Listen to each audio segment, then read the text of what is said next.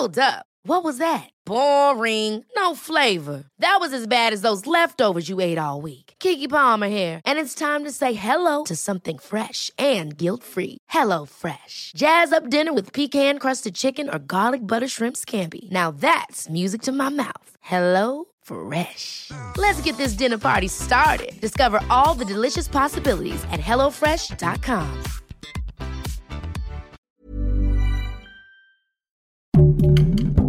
Heraldo Podcast, un lugar para tus oídos. Los diputados están hartos de la escasez de agua en México y como no quieren que sea un problema en el futuro, ya buscan cómo combatirla.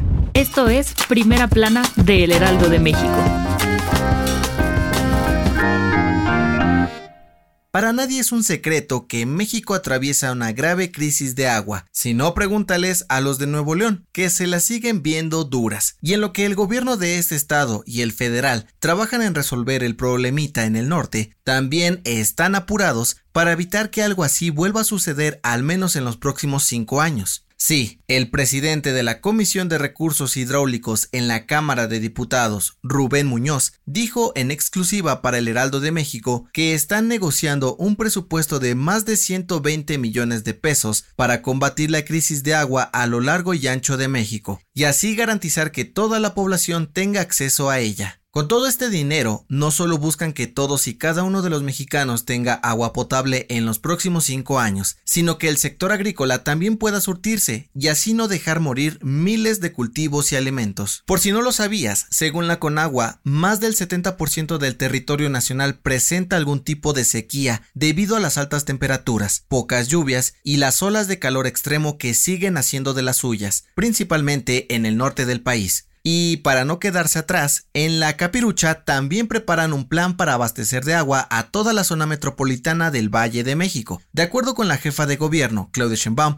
la CDMX y el Estado de México invertirán 25 mil millones de pesos para darle una manita de gato a presas, lagos y plantas potabilizadoras para que no falte el líquido vital. Esto se sumará al recorte de agua que ya afecta a 12 alcaldías de la Ciudad de México, mientras el sistema Cutzamala recupera sus niveles de agua. ¿A ti te hace falta agua? Y mientras todo esto pasa, la 4T tiene otro asunto pendiente, pues están buscando mudar las oficinas de Conagua de Ciudad de México a Veracruz, por aquello de la descentralización que ellos mismos propusieron cuando llegaron al poder. Aunque aún están viendo en dónde caer dormidos, pues siguen haciendo estudios consiguiendo un edificio para moverse y no saben si lo van a lograr pronto. Como dirían por ahí, están con un ojo al gato y otro al garabato. Gracias por escucharnos. Si te gusta Primera Plana y quieres seguir bien informado, síguenos en Spotify para no perderte de las noticias más importantes.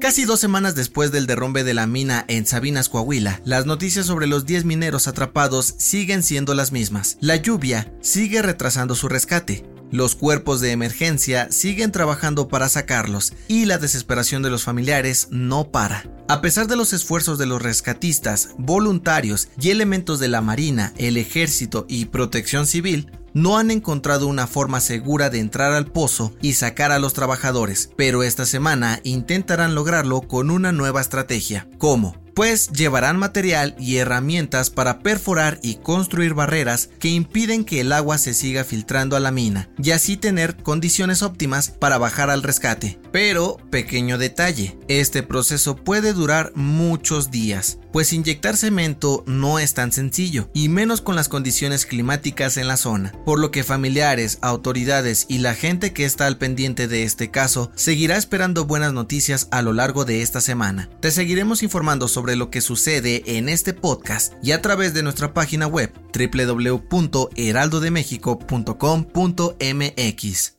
En otras noticias, otro cambio. AMLO anunció que Leticia Ramírez Anaya será la nueva titular de la SEP pues sustituirá a Delfina Gómez, quien dejará la dependencia educativa para competir por la gubernatura del Estado de México en el 2023. En noticias internacionales, las autoridades sanitarias de Reino Unido autorizaron el uso de una versión actualizada de la vacuna contra COVID-19 de Moderna, la cual protege contra el virus original y la variante Omicron. Será aplicada como refuerzo para adultos. Y en los espectáculos, ¿ya tienes planes para Halloween? Netflix presentó el primer tráiler de la serie Gabinete de Curiosidades de Guillermo del Toro, una colección de ocho siniestras historias de terror y se estrenará el próximo 25 de octubre. El dato que cambiará tu día. Échale ganas, a ver si ya te cae el 20. ¿Cuántas veces no le has dicho esto a un amigo para que entienda o se dé cuenta de algo? Seguramente muchas veces, pero quizás no sabes el origen de esta frase tan popular en nuestro país. A lo mejor eres muy joven para saberlo, pero por allá de los años 80, los teléfonos públicos en México funcionaban con monedas de 20 centavos. Metías el dinero, marcabas el número deseado y justo cuando la otra persona contestaba, tenías que apretar un botón para que la moneda cayera en el teléfono y así poder hablar. Para asegurarse de que ya había comunicación entre ambos, la gente solía decir, ¿ya te cayó el 20? Con el tiempo la frase se hizo parte de las conversaciones cotidianas para referirnos a que alguien ya comprendió o captó una idea. Yo soy José Mata y nos escuchamos en la próxima. Esto fue Primera Plana, un podcast del Heraldo de México. Encuentra nuestra primera plana en el periódico impreso, página web y ahora en podcast. Síguenos en Instagram y TikTok como El Heraldo Podcast y en Facebook, Twitter y YouTube como El Heraldo de México. Hasta mañana.